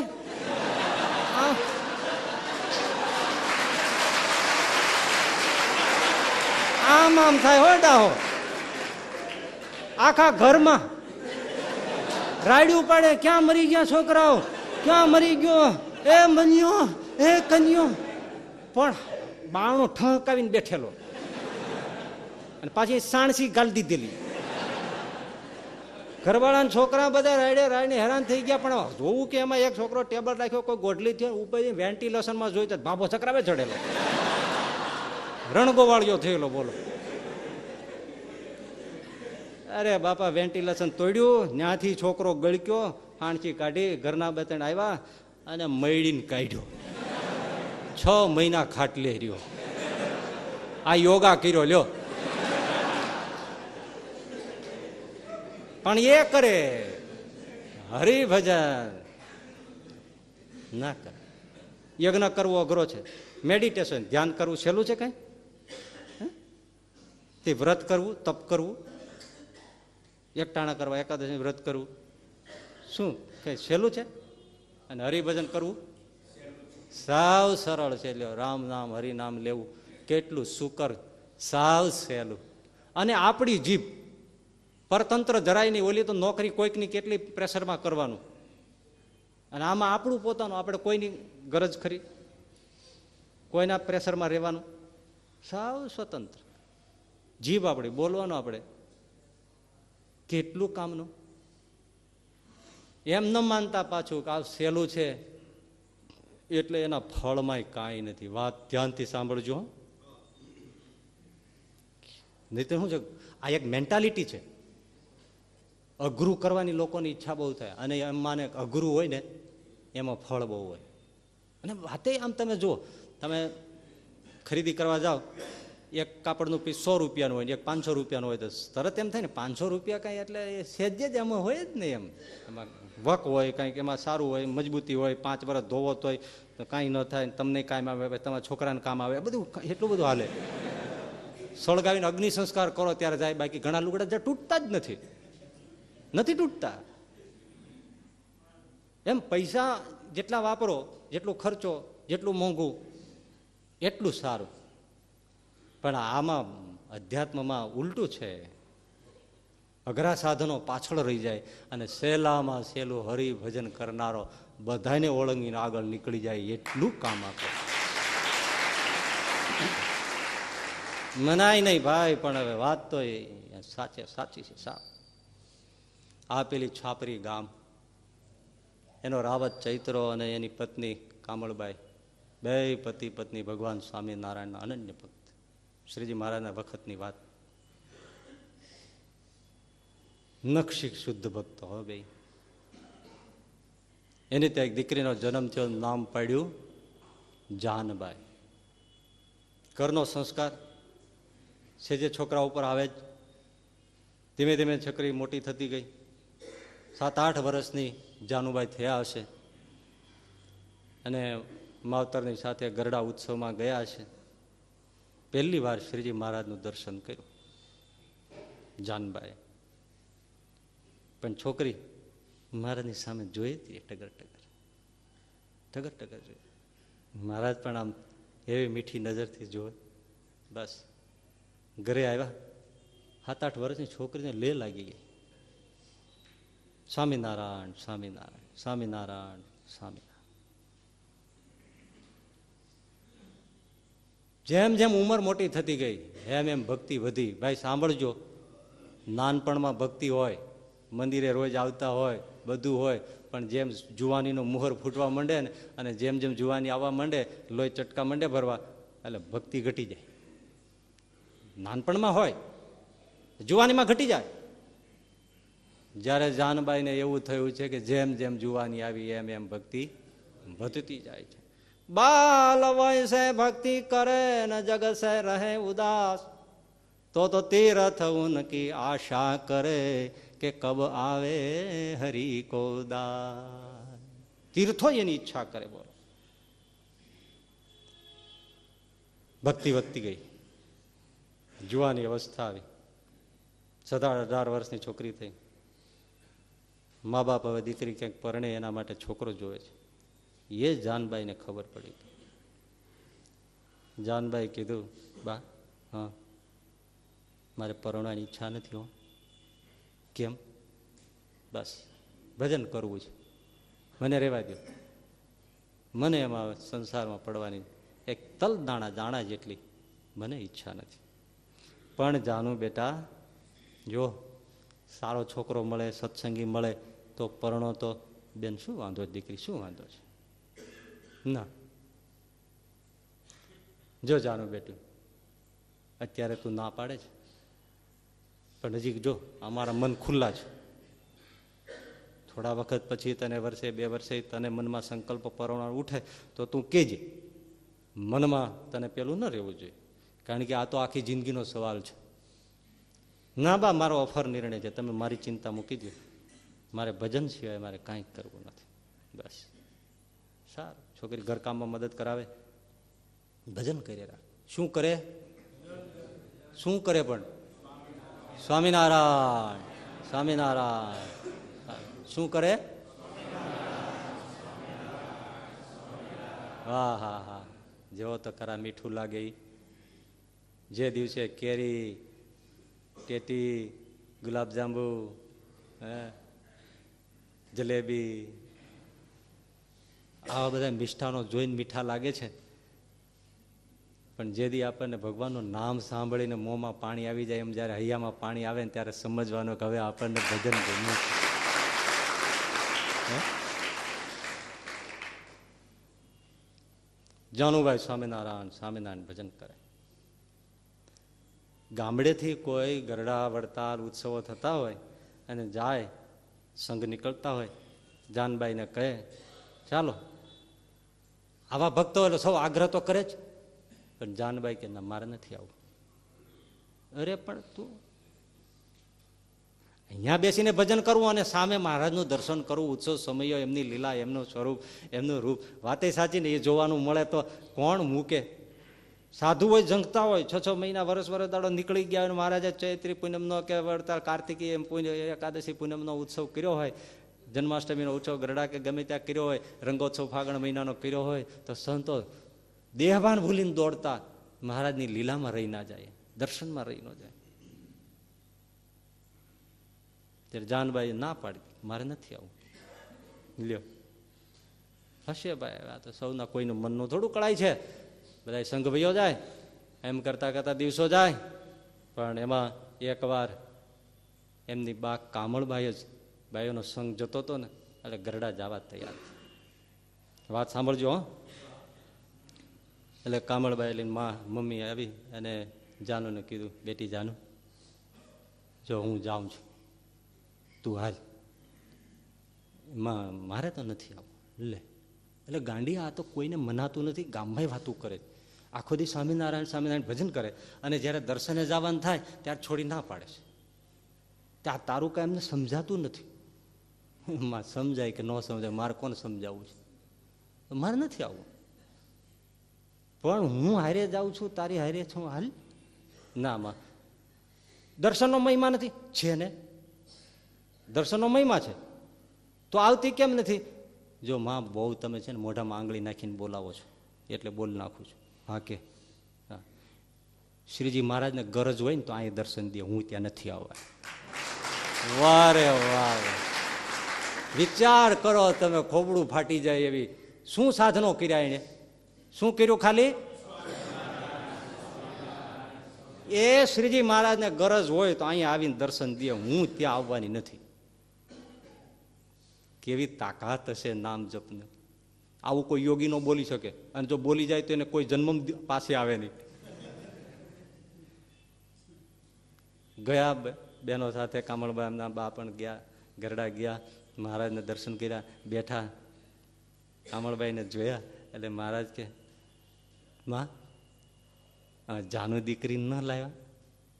ભગવાન જેને યાદ કરતો હોય, જાનુને ન લાવ્યા? મહારાજ, ન આવી. પણ તમારે એને કહેવું તો જોઈએ ને, મહારાજ, મેં એને ઘણું કીધું. તો શું કીધું? મોઢું જરાક નાનું થઈ ગયું. મહારાજ એણે જે કીધું ને, કહેતા સંકોચ થાય છે. કેમ કેવું? જાનુએ જે કીધું એમ મહારાજને કેમ મોટા મોટ સંભળાવવું? એ મહારાજ, મેં કીધું અને એણે જે કીધું એ મને કહેતા સંકોચ થાય છે. ના ના ના ના. સંકોચ શું રાખવાની? એણે જે કીધું એ કયો, મહારાજ જાનું એમ કીધું, મહારાજને ગરજ હોય ને તો અહીંયા દર્શન દે, હું ત્યાં આવવાની નથી. અને સહજાનંદ સ્વામી તેદી મીઠું મધ જેવું, ગુલાબના ફૂલ જેવું હસ્યા એ કે, કામળભાઈ, સાંભળો, ખરેખર તો અમારે જ ગરજ છે, જીવને કોઈને ગરજ નથી. અમારે જ ગરજ છે કામળબાઈ એટલે તો અમે અક્ષરધામમાંથી આવીએ છીએ અનેકવાર અવતારો ધરીએ છીએ અનેક સાધુને ગામડે ગામડે માર ખાઈને મોકલીએ છીએ, ભૂખ્યા તરસા સંતોને રખડાવીએ છીએ, ગરબા છોડી દઈએ પોતાના વતન છોડી દઈએ, એટલા હરિભક્તો ત્રાસ સહન કરે, આ બધું અમે કરાવીએ છીએ અને અમે ઉઘાડે પગે દોડીએ છીએ. ક્યાંથી આવ્યા છીએ? ક્યાંથી આ બધા સંતોને લાવ્યા છીએ? અમે કોઈ હવે અહીંયા પધારે નહીં. એવા મોટા મોટા ગુણાતીતાન થાય, ગોપાળાન થાય, આવા સંતોને મેં લાવ્યા છે. એ અમારે ગરજ છે જીવને સામેથી અમારા સ્વરૂપ ઓળખાવાના અને અમારી મૂર્તિમાં જોડવાના, અમારા સુખમાં લઈ જવાની. અમને ગરજ છે, જીવને તો મૂળ ગરજ નથી. ક્યાં ગરજ છે? સારું. કામળભાઈ? અમે ત્યાં આવશું. આ, હા હા હા હા. હે મહારાજ, હવે મને સમજાય છે કે જાનુએ હઠ કરી બહુ સારું કર્યું. અમારું ઘર આંગણું પવિત્ર થઈ જશે. ગામ મહારાજ પવિત્ર ધન્ય થઈ જશે. તમારા પગલાં થઈ છે તીરથ થઈ છે બીજા કેટલાય નવા દર્શન કરશે જીવો. એને તમારું સ્વરૂપ ઓળખાય છે અને મહારાજ, અમારું તો આખી જિંદગીનું કમાણી કરીને ઘર ખોરડા કર્યા જે કાંઈ કમાણી એ લેખે લાગી ગઈ મહારાજ. તમે ક્યારે? અમે તો કહી જ ના શકીએ ને મહારાજ, તમે છાપરી આવજો. અમારું છાપરી ગામડે રાયના દાણા જેવડું. અમે તમને કેમ કેમ આવતર કે તમે ત્યાં આવજો. પણ હવે દીકરી હઠ કરી ગઈ. અને તમે આવશો. વાહ મહારાજ. ક્યાંય હરખ હમાતો નથી. ઘરે આવ્યા. વાત કરી. જાનુને વાત કરી. મહારાજ આવશે. આવે. ગરજ હોય તો આવે. વિચાર કરો, ગરજ હોય તો આવે. ધન્ય ધન્ય થઈ ગયા છે. થોડા દિવસ ગયા. સાંભળજો હો. જાનું કે, બા, હા. મને એક બાજુ અલાયદો ઓરડો કાઢી દો ને. મારે એમાં એકલું બેસીને ભજન કરવું છે. મને અહીંયા થોડો વિક્ષેપ થાય ઓહો. એક બાજુ આપો એક બાજુ ઓરડો, દરબાર ગઢના તો ઓરડા જોઈએ કેવા હોય. એક બાજુ વ્યવસ્થા કરી દીકરી ભજન કરે છે. માવતરને કોઈ પરણાવીને સંસારમાં નાખવાની ઈચ્છા નથી. નહીતર અત્યારે તો એવું છે ને સારામાં સારા હરિભગત હોય ને છોકરા કે છોકરી પરણવાની ના પાડે ને તો હટકો લાગી જાય એવું તે કઈ હોતું છે અમી પૈણ્યા છે ભજન નથી થતા. ભજન થતું એમાં ભજન તો થાય. લગ્ન કરીએ તોય ભજન થાય. ગુણાતીતાને છે અમથું કીધું હોય છે માવતરના માવતરના હૈયામાં સ્ત્રી બેઠી છે તો છોકરાને પરાયણે પરાયણ એણે જે કીધું તો હું નથી જ કહેતો. પણ એને હૈયામાં સ્ત્રી છે તો સ્ત્રી છોકરાના હૈયામાં નાખે છે. એમ સાધુના હૈયામાં ભગવાન છે તો જીવના હૈયામાં નાખે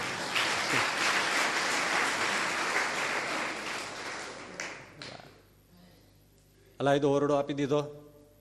જાનુભાઈ એમાં બેસી બેસીને ભજન કરે છે. રાત દિન કેમ જાય છે? દી ઉગે, દી માથમે. દિન ગણમતા માસ ગયા હવે તો વર્ષે આતરિયા. એ સુરત સમાયે સાહેબા કે હવે નામે જકજોળિયા રટ લાગી ગઈ છે, બસ ભજન કરે છે. પણ એક ઘટના બની હો. અમુક લોકો છે ને એ સારું જોવા કરતા ખરાબ જોવા બહુ ટેવાયેલા હોય છે. એ લોકોએ કીધું કે અડધી રાતે જાનુના ઓરડામાં કોઈ પુરુષ સ્ત્રીના લુગડા પહેરીને જાય છે. હવે આ અમુક લોકો છે ને, જો તમે છે ને કુંવારી છોકરી, કુંવારો છોકરો, પ્રતિષ્ઠિત સમાજનો વ્યક્તિ અને સાધુ, આ ચાર ઉપર લોકોની બહુ નજર હોય છે. એ શું કરે છે? શું ખાય છે, ક્યાં સૂવે છે, બહુ ધ્યાન રાખે. વગર પૈસે રોકેલી સીઆઈડી હોય છે. એટલે જાનું પરિણામ નથી ને? એટલે નજર હોય જ. એ વાત કોઈએ જાનબાઈનો ભાઈ જૂઠો ચૈત્રો, એને વાત કરી જૂઠાને. જૂઠા, હા? અડધી રાત ભાંગતા. જોજો, તને હાટકો લાગે ને અમારા પર ખીજાતો નહીં. આ તો છે અહીંયા જાણ્યું છે, વાત કરીએ છીએ બાકી અમારે બીજું કંઈ લેવા દેવા નથી.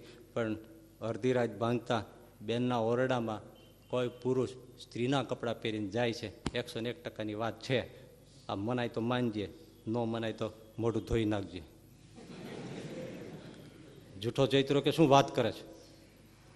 હા, અને આ તો ક્ષત્રિય. ધર્મારો અને એ જમાનાના.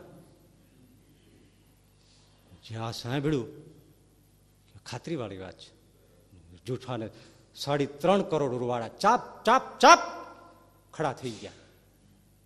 આખો લાલ ત્રાંબિયા જેવી થઈ ગઈ. શું વાત કરો છો મારા મારા બેનના ઓરડામાં? કોઈ પુરુષ સ્ત્રીના લુગડા પહેરીને જાય? હે? જોઈ લઉં છું. બાપ રે બાપ, ભજન કરનારાને કંઈક આવે છે હો આપત્તિઓ. હા. નજરે જોઈ છે નહીતર બેન જાનું ને પણ નજરે જોયાલા ઉપર શંકાના વાદળો પણ જીત મેળવી જતા હોય છે. એકવાર શંકા નાખી દો ને, દેવ જેવો પુરુષ તમને ઝેર જેવો લાગી જાય. હા બધું એવું છે. એટલે કીધું છે, એ વિમુખ જીવ કે વદન છે, કથા સુની નહીં જા. હા, ભગવાનની કથા સાંભળવા જાવ તો મારી નાખે. બહુ એવું છે. રાત પડી છે ભાઈઓ. અંધારું છવાયું, સંધ્યા ઢળે, જૂઠા ચૈત્રાએ તલવાર ખેંચી કાલિકાની જીભ જેવી. ખુલ્લા મેદાનમાં તલવાર નાખી દો તો ચકલાઓ ચાંચ મારે જાણે પાણીનું ખાબોચિયું ભર્યું છે. એવી તલવાર ઉપાડી જૂઠા ચૈત્રાએ. બેસી ગઈ એક બાજુ છુપાઈ. કોણ છે એ અંધારી મેઘલી રાત, તારા ટમટમે આખી સૃષ્ટિ જળ જંપી ગયા છે. પણ એક સૂતી નથી, કોણ? જાનબાઈ. દરદ બિન રે, નન જાગે કોઈ. ના સુવે ઘનબર સંતો મે મોર, ના સુવે રેન ભમંતો ચોર, ના સુવે પ્રીત વછોઈ નારી, અને ના સુવે જેને રામ નામ સુલાગી તાળી. આકાશમાં મેઘ ગર્જન કરતો હોય ત્યારે મોરલો સુવે નહીં બાપા જો સુવે તો મોર નો કહેવાય.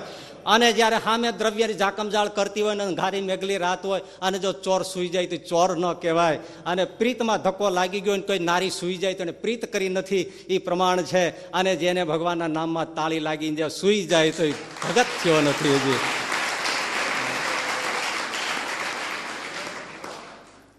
આ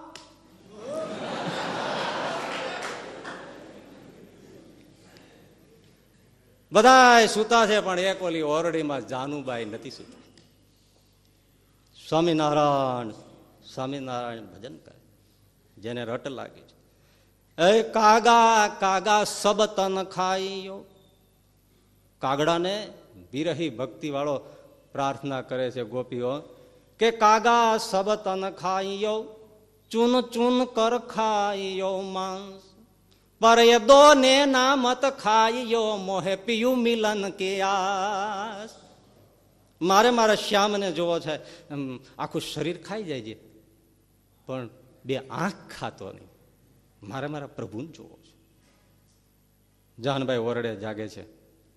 સ્વામિનારાયણ સ્વામિનારાયણ ભજન કરે દૂર છુપાઈને કોણ બેઠો છે? સગ્ગો એનો ભાઈ કાળની જીભ જેવી તલવાર લઈને જૂઠો ચૈત્રો બેઠો છે.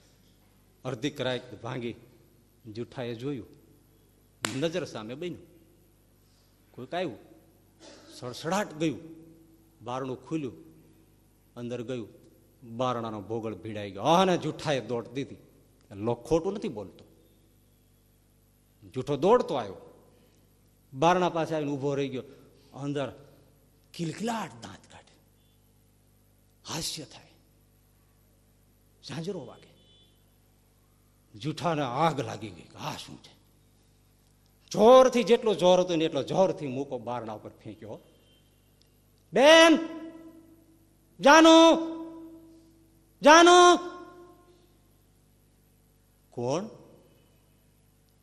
હું જૂઠો. તારો ભાઈ. હા, પણ અડધી રાતે શું છે ભાઈ? મારા કામ છે, બારણું ખોલ. ના ના ભાઈ, અત્યારે હું અડધી રાતે શું તારે કામ છે. કીધું ને, તું મારી બેન છે, બારનું ખોલ. હું જૂઠો છું. ખોલી નાખ. બારનું ખોલ. બારનું ખોલ્યું. જૂઠો અંદર ગયો, ઘીનો દીવો જલે છે. આખા ઓરડામાં પ્રકાશ છે. ચારે બાજુ જોવા મળ્યો આખો ઓરડો ખાલી. કોઈ નહીં. જૂઠો કે મેં નજર સામે જોયું? દેખાતું કેમ નથી કોઈ? રોમ રોમ ધ્રુજે છે. ખુન્નસ ભરેલી આંખો છે. જાણું કે મારા વીરા ખમ્મા તને તને આટલું બધું ખુન્નસ કેમ ચડી ગયું આ તલવાર લઈને અડધી રાતે શું આવ્યો છો? બેન, મને મને ખુન્નસ ચડી ગયું છે. અહીંયા કોણ છે બતાય? જોઈ લ્યો ને. મેં નજરે જોયું છે બેન. કોઈ આવ્યું છે પુરુષના કપડાં, આ સ્ત્રીના કપડાં કરીને કોઈ પુરુષ આવ્યું છે? એ વાયકા પ્રમાણે મેં નજરે જોયું. બારનું ખુલ્લું અંદર આવ્યું. હા, પણ ભાઈ એટલું બધું ઉગ્ર થવાની શું જરૂર? આવ્યું છે. તો જોઈ લ્યો ને. પણ જોઉં છું તો પણ દેખાતું નથી. ક્યાં સંઘર્યું છે? બોલ. બેન. હાથ વાર પગે લાગુ. પણ તું સાંભળી લે. કંઈક અઘટિત થઈ જાય તો આપણે મોઢું સુસમાજમાં દેખાડું. આનો મને ભય છે. કાલ સવારે સ્વામિનારાયણને ગાળ પડશે. અમારા આખા કુટુંબને તલવાર પેટ કટારી ખાઈને મરી જવું પડે. અને જાનું, જુવાન અવસ્થા અડધી રાતે કોઈ પુરુષ સ્ત્રીના કપડાં પહેરીને તારે ઓરડે આવે. અમને નિંદ કેમ આવે? એટલું માન એટલું માન કે હજી મેં મા બાપને વાત નથી કરી. નહીં તો સાંભળતા પેલા એ મરી જાય. હા હા હા હા, ભૈયા. તને શંકા પડી મારા. શંકા પડે તો. સાત વારની હાડી સાત વાર પડે. કેમ ન પડે? એમ જ્યાં વાત થઈ જાય જાનુભાઈ જ્યાં નીચું મોઢું કરીને જોયું જવાબ તો શું દેવો? એકદમ કડ કડ કડાક વીજળીનો ચમકારો થયો. આમ જોયું ખૂણામાં ત્યાં વીજળીના ચમકારામાં એક સ્ત્રીના કપડેલી પહેરેલી વ્યક્તિ ઊભી થઈ. જોઈ લે જેઠા, આ કોણ છે? પેલી વ્યક્તિ બોલી જૂઠા હું કોઈ પુરુષ નથી હા. હું સ્ત્રી જ છું. કે સ્ત્રીના કપડાં પહેરી અને પુરુષ આવે છે જૂઠા એ તું ભ્રમ કાઢી નાખજે. હું સ્ત્રી જ છું, પણ તું મને નહીં ઓળખતો. કારણ કે તારો ત્યારે જન્મ નહોતો ભાઈ. તારો જન્મ નહોતો, એટલે તું મને ના ઓળખ. પણ હું છે ને ત્રણ ખોરડા મૂકી લક્ષ્મીચંદ શેઠ છે ને? હા. એની ઘરવાળી છું. તું ન ઓળખ ને તારો ત્યારે જન્મ નહોતો. એ લક્ષ્મીચંદની હું ઘરવાળી છું. હવે હું મરી ગયા ને ઘણા વર્ષ થઈ ગયા. હું મરીને ભૂત થઈ છું પ્રેત થઈ છું ચુડેલ. હે?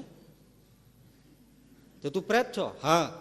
સાંભળ્યું તો છે એના વર્ષો પહેલા એની ઘરવાળી મરી ગઈ છે. લક્ષ્મીચંદ શેઠે મેળવતા ઘરડા થઈ ગયા છે અને એના ઘરવાળા મરી ગયા એને વર્ષો થઈ ગયા. હા એ હું પોતે છું. હું ચુડેલ થઈ છું, ભૂત છું, પ્રાત છું.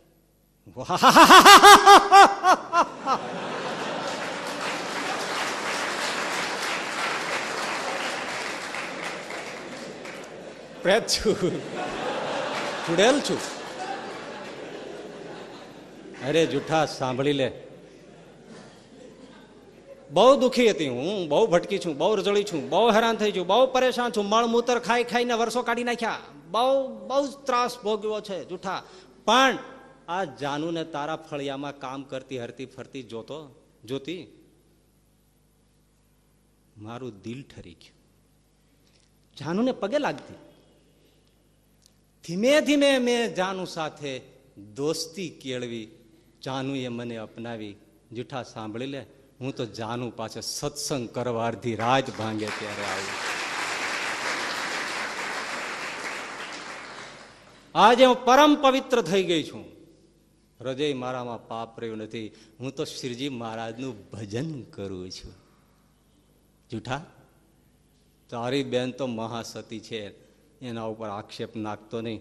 નહીતર મરીને ભડકો થઈ જઈશ પાછો. કોઈ જન્મે છૂટીશ નહીં. જૂઠો દોડી. સ્ત્રી અલોપ થઈ ગઈ.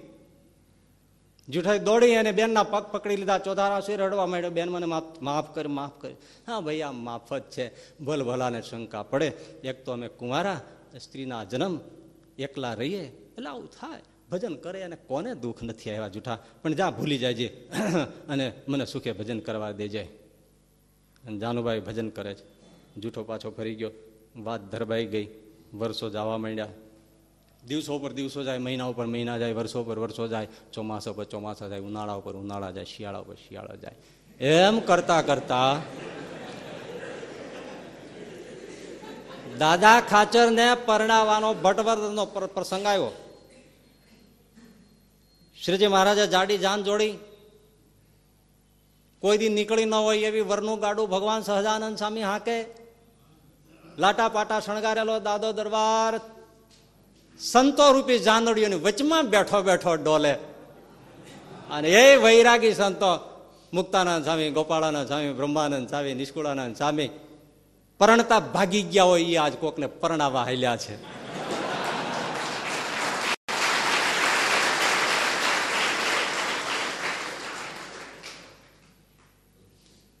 ગીતડા ગવાય છે, છાપરી આમ દૂર દૂર દેખાઈ રહી જાય છે. પાસેમાંથી રસ્તો બાયપાસ થઈ જાય છે. દાદાના જાંદડીઓના ગાડા નીકળી જાય છે. પણ એમાં સહજાનંદ સ્વામી આનંદ કોટી બ્રહ્માંડનો ધણી, એણે ભાઈ ચમત્કાર કર્યો. ખોટું બોલતા વાર લાગે, પણ એને ચમત્કાર કરતા શું વાર લાગે? એક રૂપે દાદાનું વેલડું હાંકે છે અને ભટવદર જાય છે. બીજે રૂપે દિવ્ય રથ, દિવ્ય રૂપે સહજાનંદ સ્વામી, દિવ્ય રૂપે પાર્ષદો સરસ મજાના ઘોડા જોડેલો રથ લઈ છાપરી ગામના પાદરમાં આવ્યા. ત્યાંથી બે રૂપ જુદા પડી ગયા. કોઈને ખબર નથી. મને તમને જ ખબર છે.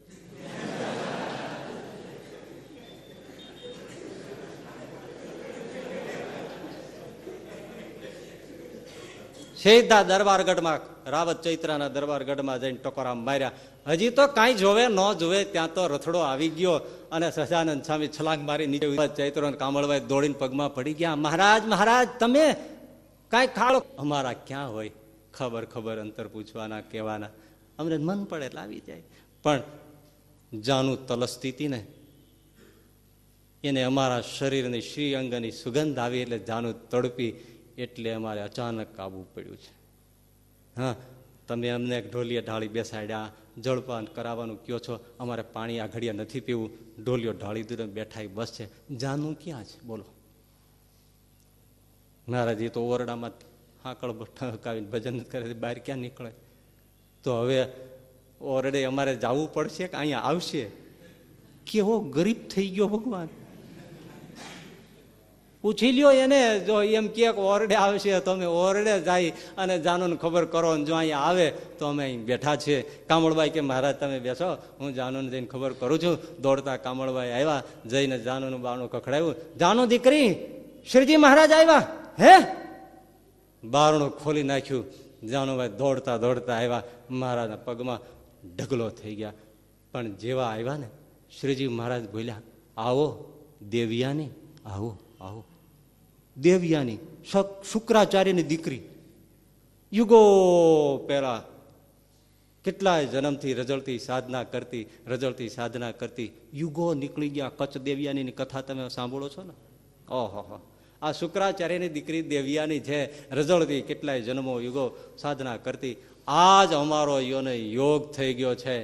અને પેલી જાનુભાઈ ચોધાર આંખમાંથી આંસુ નીકળી ગયા. મહારાજ, યુગો રખડી.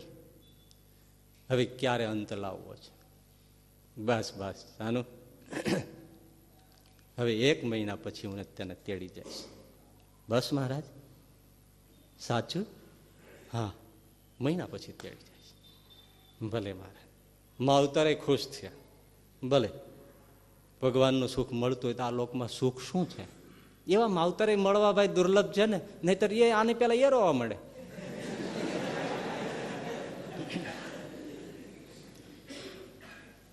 પણ મહારાજને જાનુભાઈ કીધું, મહારાજ, તમે મને મહિના પછી તેડવા આવો. એ વાત તો સાચી, પણ એક વાત છે કેને દીકરી એકની બે, મહારાજ બેની ત્રણ. શું? હું એકલી નહીં આવું. તો અમને ત્રણ જણાના હારે લેવા પડશે. અમારે બોલી થઈ છે. મહારાજ કે, ઓલી ભૂતડી નહીં હારે લેવાની છે?